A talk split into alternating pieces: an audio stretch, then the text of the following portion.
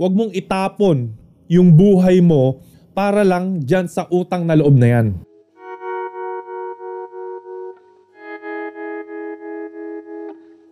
Hi guys, Randon Labador here. Kumusta po ang lahat? Welcome po dito sa bagong episode ng Hard Truth. Episode 8 na tayo. Maraming salamat po sa lahat ng sumusubaybay at nagpapadala po ng messages sa akin na na-appreciate nila itong effort natin.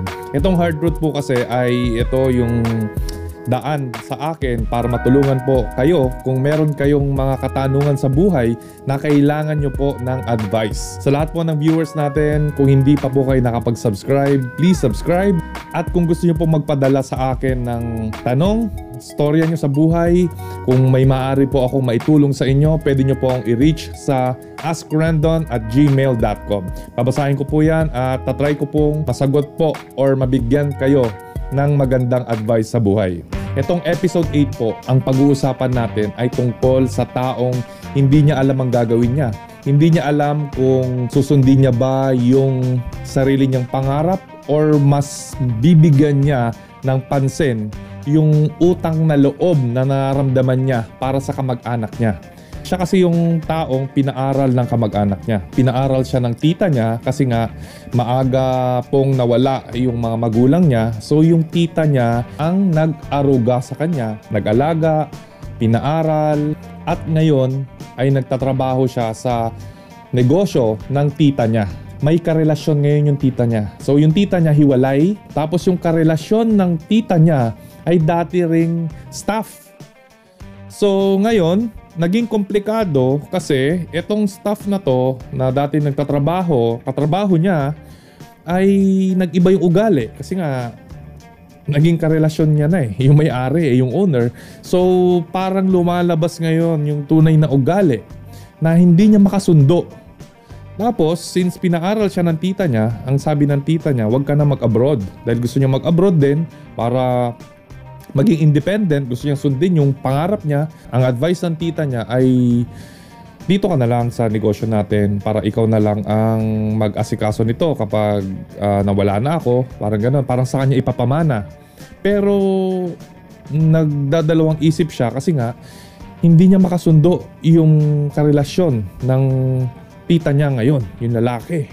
Para makarelate po kayo, basahin natin yung storya na pinadala niya sa atin. Good evening Sir Rendon.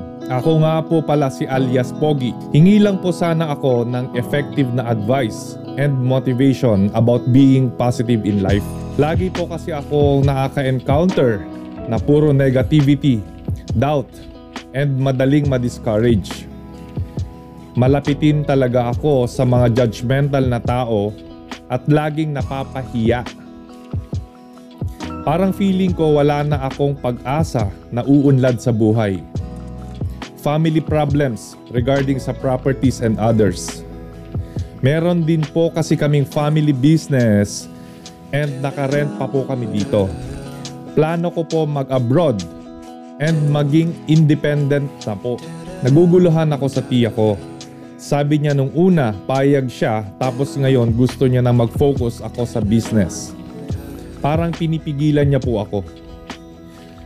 Paano ko po ma-overcome itong mga problema na nararanasan ko? Lastly sir, lagi po akong nakararanas ng trauma galit sa isang tao na kinakasama ng tiya ko. Lagi na lang susumbong sa tiya ko ang mali ko. Pero yun nga lang, diadagdagan niya para mas lalo pang magalit ang tiya ko sa akin. Pero admit ko naman din, kasalanan ko. Pero yung ugali niya, the way siya mag-treat sa akin, parang di pamilya. Parang walang pakialam. Meron na kaming conflict nung una. Nagkapatawaran pero ganon pa rin ang ugali niya. Gusto ko makisama pero siya ang plastic at di marunong makisama.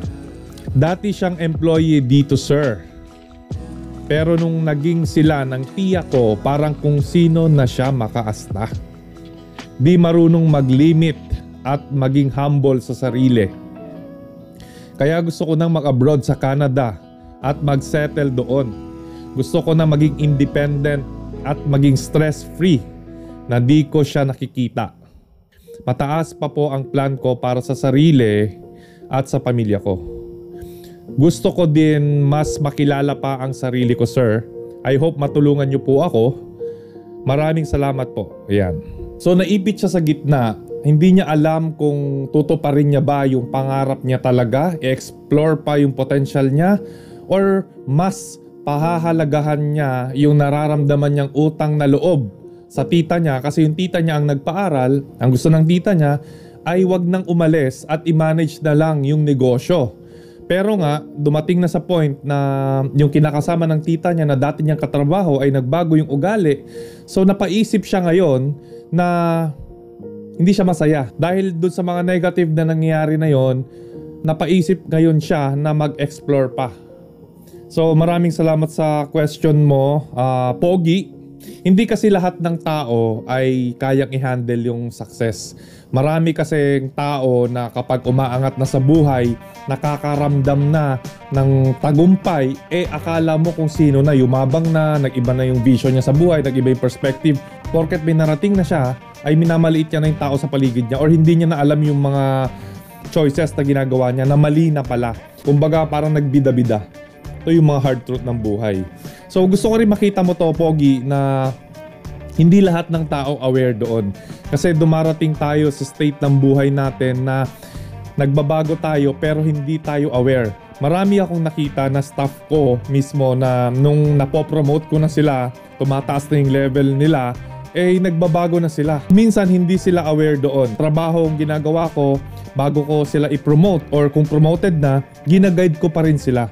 Kasi yung tao hindi mo rin masisi minsan mabuti naman yung intention natin pero dahil sa pressure nung level na yon tagumpay na natatamasa natin minsan nagbabago tayo yung mga tao ko lagi ko silang ginaguide kasi na intindihan ko nakita ko na na nagbabago talaga yung tao kahit hindi niya gusto kahit hindi niya intention nagbabago siya so tayo as nakakaintindi as a leader dapat ginaguide mo sila parang kailangan natin silang minsan tapikin na, uy, di tama yan. Kailangan nila ng ganon. Makikilala mo talaga yung totoong kulay ng tao kapag may success yan, may natatamasang tagumpay sa buhay, or yung walang-wala na siya. Doon lumalabas yung tunay na ugali ng tao. Pay attention kayo dyan. Yan yung hard truth ng buhay. Nag-iiba yung ugali ng tao kapag nandyan sila sa dalawang state na yan na lagi daw siyang naka-encounter ng negativity, doubt at madaling ma-discourage kasi nga lapitin daw siya ng mga judgmental na tao at laging napapahiya. Feeling niya wala na siyang pag-asang umulad sa buhay. Uh, bro, kasi normal yan. Ang hard truth ng buhay, marami talagang tao ang hindi natin kayang kontrolin yung ugali. Kaya nga kailangan natin minsan tapangan. Baka yung personality mo kasi hindi ka prangka, medyo mahina ka pa, nasa state ka pa lang ng nalalaman mo pa lang yung mga failures ng buhay, kumbaga ngayon mo pa lang natitikman yung realidad ng buhay, yan talaga yung hard truth. Yan talaga yung realidad na marami talagang tao na ganyan na matotoxic kayo, hihilahin kayo pababa, lalo na kamag-anak nyo pa, sisiraan kayo. Marami yan. Naranasan ko din yan, kaya nakaka-relate ako sa'yo. Ngayon, ang ginawa ko, umalis ako sa comfort zone ko. Kapag may mga taong toxic sa paligid ko, umaalis talaga ako doon. Choice mo kasi yun eh. Kung mag-stay ka dyan, tinotolerate mo yung negativity na binibigay nila sa'yo, ikaw talaga yung kawawa. Pwede mong gawan ng paraan yan anytime. Kung hindi kayo masaya, toxic yung environment nyo, huwag kayong magdalawang isip na umalis sa lugar na yan. The more kasi na naniniwala ka sa negativity na pinaparamdam sa'yo, lalo mong finifeed, lalo kang nagbibigay ng lakas. Kasi naniniwala tayo sa negativity. Kung baga finifeed mo yung negative energy para ikaw ay matalo. Hindi tayo masasaktan, hindi ka masasaktan dun sa mga bagay na hindi mo pinaniniwalaan. Kung sinabi ng tao, pinaramdam sa'yo na hindi ka magiging successful, ang problema mo kasi, naniniwala ka do sa negative energy na yon, kaya ka tuloy hindi maagalaw. Kaya tuloy, puro negative yung buhay mo. Kasi naniniwala tayo eh. Mas kilala natin ang sarili natin. Mas kilala mo yung sarili mo bro. Kung sinabi ng tao na hindi mo kaya, failure ka, na wala kang pag-asa, naniniwala ka ba doon? Kasi ang problem, kaya tayo nadidepress, kaya tayo nadidiscourage sa buhay, kaya puro negativity. Ang unang-unang problema natin, Finifeed natin yung energy nila. Naniniwala tayo.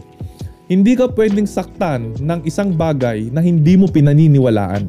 Masasaktan ka, mag-uumpisa kang masaktan, maapektuhan ng isang bagay once na maniwala ka sa bagay na yon. Kaya hindi ka masasaktan kung una sa lahat hindi mo pinaniniwalaan yung mga negative energy na yan. Kilalanin mo sarili mo, kilalanin natin sarili natin para hindi mag-matter yung mga opinion ng ibang tao sa atin. Kasi once na in-entertain nyo yan, once na pinapasok nyo yung thought, naniwala kayo na tama yung ibang tao, ibig sabihin, tinanggap nyo na. Hindi kayo lumaban, tinanggap nyo na kaya kayo nagkakaganyan. Una sa lahat, kilalanin nyo sarili nyo. Kasi once nakilala nyo ang sarili nyo, nanalo kayo dito, hindi na kayo matatalo ng ibang tao. Kulang kasi kayo sa tiwala sa sarili. Tiwala sa sarili. Kulang ka, kulang. Magtiwala ka sa sarili mo. Huwag kang maniwala sa sinasabi ng ibang tao. Kung negative sila, kung failure sila, lagi ka nilang dinadoubt. Sino ba mas nakakilala sa sarili mo? Di ba ikaw lang? So kung hindi ka maniniwala sa sinasabi nila, hindi ka maapektuhan nun. So yun yung isang bagay na gusto ko pong i-share sa inyong lahat. Nakwento rin niya na yung tita niya na yon ay may napag-aral na mga pinsan-pinsan din dahil wala ngang anak. So tumulong na lang din yung tita niya. So may mga pinag-aral ngayon yon. Ngayon, yung mga pinag-aral niya na yon ay wala rin napala, nabuntisan na maaga. So wala rin, wala nangyari. Ngayon, uh, yung mga tao na yon, yung mga pamilya nila, umasa na lang sa ipapamana ng tita niya. Ngayon, sinisiraan din siya dahil nga siya yung direktang nagmamanage ng business. So ng mga nag-fail na mga pinsan ay mapunta sa kanila yung mga yung mga properties, yung mga naipundar ng tita niya. Sinisiraan ngayon siya para walang mapunta sa kanya na mana. Kasi nga, siya yung direct na nagmamanage dun ngayon. So toxic. Kung ako sa'yo, huwag ka na makisawsaw doon. Kung alam mo naman na may potential ka, kung alam mo naman na kaya mo maging successful sa buhay, huwag kang umasa doon. Baka kasi mamaya, yan yung pipigil sa'yo para, para mag-explore pa, para umalis sa comfort zone mo. Kumbaga, nag-aantay na lang ng mana, may sinasandalan, may inaasahan, kaya yung totoong pangarap nila, hindi nila nakuha. Hindi ko nakakasayahin yung buhay ko para lang mag-antay ng ibibigay sa akin. Kasi hindi mo alam kung ano pa yung ma-achieve mo eh. Sinayang mo yung buhay mo na puro negative, edi umalis ka na lang dyan, explore mo na lang yung sarili mo. Kasi yung sarili mo talaga, yun, yun yung best decision na pwede mong gawin sa buhay mo. Sarili mo yan eh. Maging successful ka para may ipagmamalai ka. Kasi kapag nagstay ka dyan, tapos dinadaanan mo yung negativity habang buhay, wala kang pride, wala kang maipagmalaki, mas mahirap yun. Kasi kung ang pumipigil lang sa'yo, yung utang na loob mo sa tita mo dahil pinag-aral ka niya, siya yung nagpalaki sa'yo, sobrang bait ng tita mo. Pero yung utang na loob, kung gusto mong ibalik yon, kung yun yung kinoconsider mo kaya hindi mo matupad yung pangarap mo, ay mali ka. Hindi lahat ng pagbabalik ng kabutihan sa isang tao ay pag-stay sa kanya. Tandaan mo yan. Hindi lahat ng pagtanaw ng utang na loob ay pagsasacrifice ng sarili mo. Huwag mong isacrifice yung pangarap mo, yung sarili mo, yung buong buhay mo dahil lang sa utang na loob. Maraming paraan para maibalik mo yung kabutihan na ginawa sa'yo ng tita mo. Isa pang gusto kong gawin mo, sabihin mo yung nararamdaman mo sa tita mo. Kasi mamaya, hindi niya alam yung sitwasyon mo. Para aware siya sa feelings mo. Kasi mamaya, umalis ka dyan, natupad nga yung pangarap mo, pero baka magkaroon ng void sa puso mo na hindi mo man lang nasabi. So I suggest, kung aalis ka dyan, tutuparin mo yung gusto mo, mag-abroad ka, gusto ko, malinis yung konsensya mo sabihin mo sa tita mo lahat ng nararamdaman mo at kung bakit ka umalis. Kasi feeling ko, maiintindihan ka ng tita mo eh. Walang way para hindi kanya maintindihan. Kung mahal ka talaga ng tita mo, papayagan kanyang matupad din yung pangarap mo kasi doon ka magiging masaya.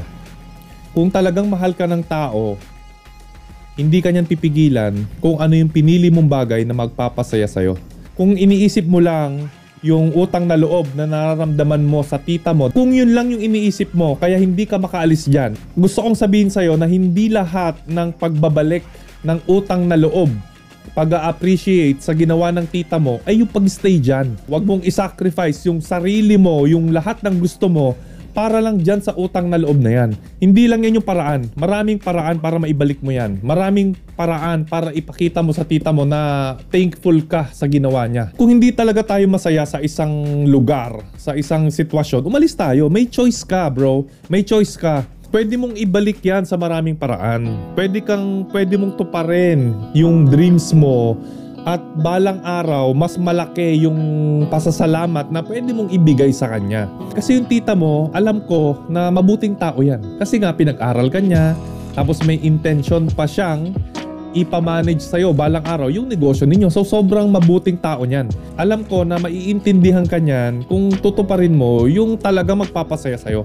Baka kulang ka lang sa communication. Hindi mo sinasabi kung ano yung naramdaman mo.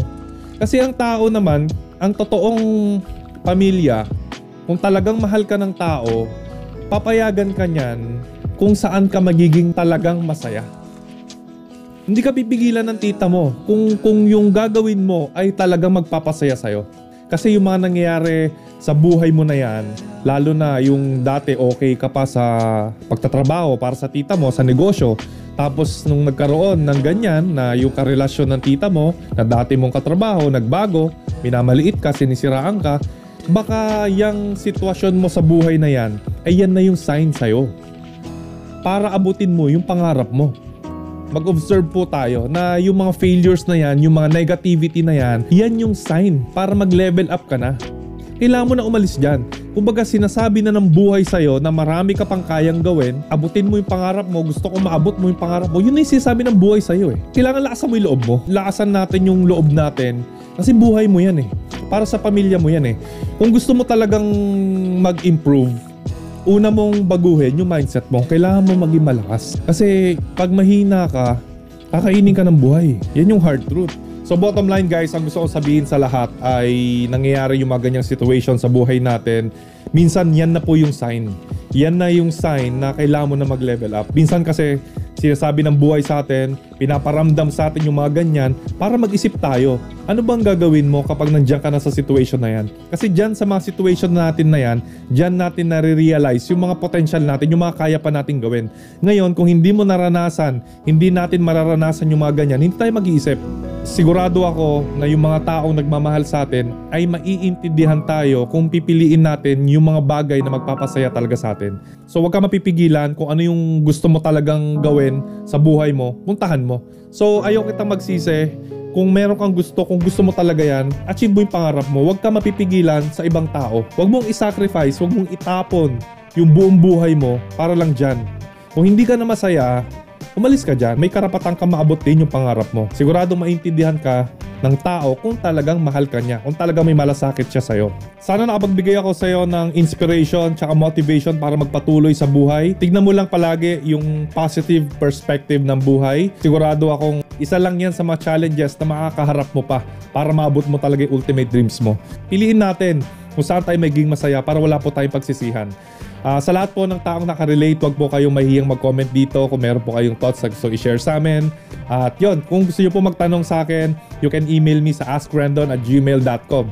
At syempre, gusto ko pong magpasalamat sa lahat po ng taong sumusuporta dito sa channel, pati po sa mga merch natin. Available po itong lahat sa Shopee. Maglalagay po ako ng uh, link sa description. Uh, kita-kita po tayo sa next episode. Random Labador here. Stay fit, stay healthy, Stay motivated.